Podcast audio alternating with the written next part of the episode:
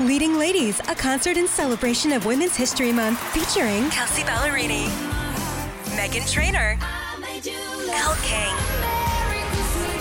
Christina Perri.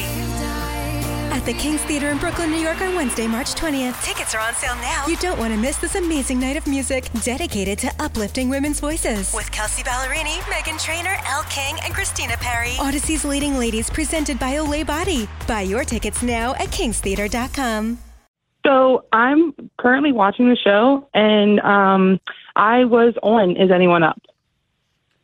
Wait, wait. Okay, two things. Number one, you're watching the show. Number two, one of your images was on that site. Yeah. Which of those do you want to start with? Um, well, we can start with the photo.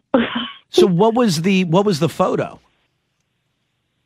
um, I was like a junior in high school and I had broken up with my boyfriend at the time and it was just me topless in the mirror. But my face and everything was in it. Yeah, right. So it's just if if I may, it was like above the waist. So I could see your face, I could see who you were, and I could I could see your breasts. And were you 16 or 17? I was 15. Oh, 15. 15. Yeah. Hunter Hunter Moore didn't care about age. No. Um and how did No, how did how did your picture end up on Is Anyone Up? Um, my ex boyfriend submitted it through like the link they had on the website, and um, yeah, so I knew it was him because literally that's I knew what photo it was. So when I saw it, I was like, that's the only person that could have possibly done it. Now, so it ends up on the site. How did you learn that it was on the site? Um, he he, well, he sent me a screenshot of it, and um, he was like, "Wow, you're a big like hoe or whatever," like trying to make it seem like I did it, but there was no possible way. I mean, just based on what the site was, what are you getting revenge against yourself? Moron. The um so what well, did, yeah, he was a dumb teenager too. I mean, he still is, or he's still dumb, but but He's now a just- dumb adult. Dumb adult. what is the um the so so now your picture's up on the site. You're pissed at this guy. What did you do about your picture being up on the site, if anything?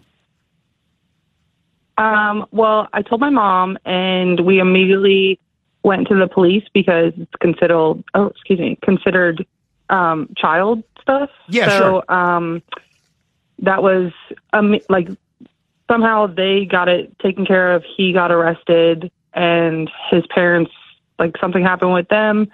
Um, but there was like a whole thing about it, and that's how it got taken off because I was a underage child at the time. Wow. So you know what? I mean, I don't thi- think anything came like I don't think the site got in trouble, but uh, my ex definitely did right, and because that it was to like, what to what degree? You know, To what degree did he get in trouble? um, he well he got arrested, but you know you can get arrested for anything. But he ended up getting like probation because he was also underage. Right. So Now tell me about the show. um, I'm loving it. I love seeing him, you know, be an ass. Right. I love seeing people hate him. So it ruined my life for a little bit. So it's good to see his life being ruined too. I mean, this this sounds this sounds awkward to say, but the best thing that happened to you was being a minor. Yeah, if I wasn't, I'm. I, I don't think. Well, one, I don't think the police would have taken it seriously, and I definitely don't think I could have done anything about it taking down because clearly Hunter didn't care. Right? No, not at all. Mm-hmm. As a matter of fact, once everything got squashed, didn't he? And again, this is in the trailer. Didn't he? Didn't he say he was going to start up a new site of like HunterMoore.tv or something like that? Yeah, he was just going to keep going. Like even after all the hate, he was going to keep it up. Were your parents pissed? Yeah, my parents. Um, my parents sued my ex's parents, and they tried. I think they tried to sue the site, but the, that got that was a dead end. There was nothing they could do because the site came back and was like, "Oh well, there was no way of us to know, and we took it down. Searching for a parenting podcast you'll actually want to listen to, one that covers everything from how to deal with picky eating, how to grieve a pregnancy loss, and how to not hate your partner after having kids. Well, your new favorite podcast, After Bedtime with Big Little Feelings, is here.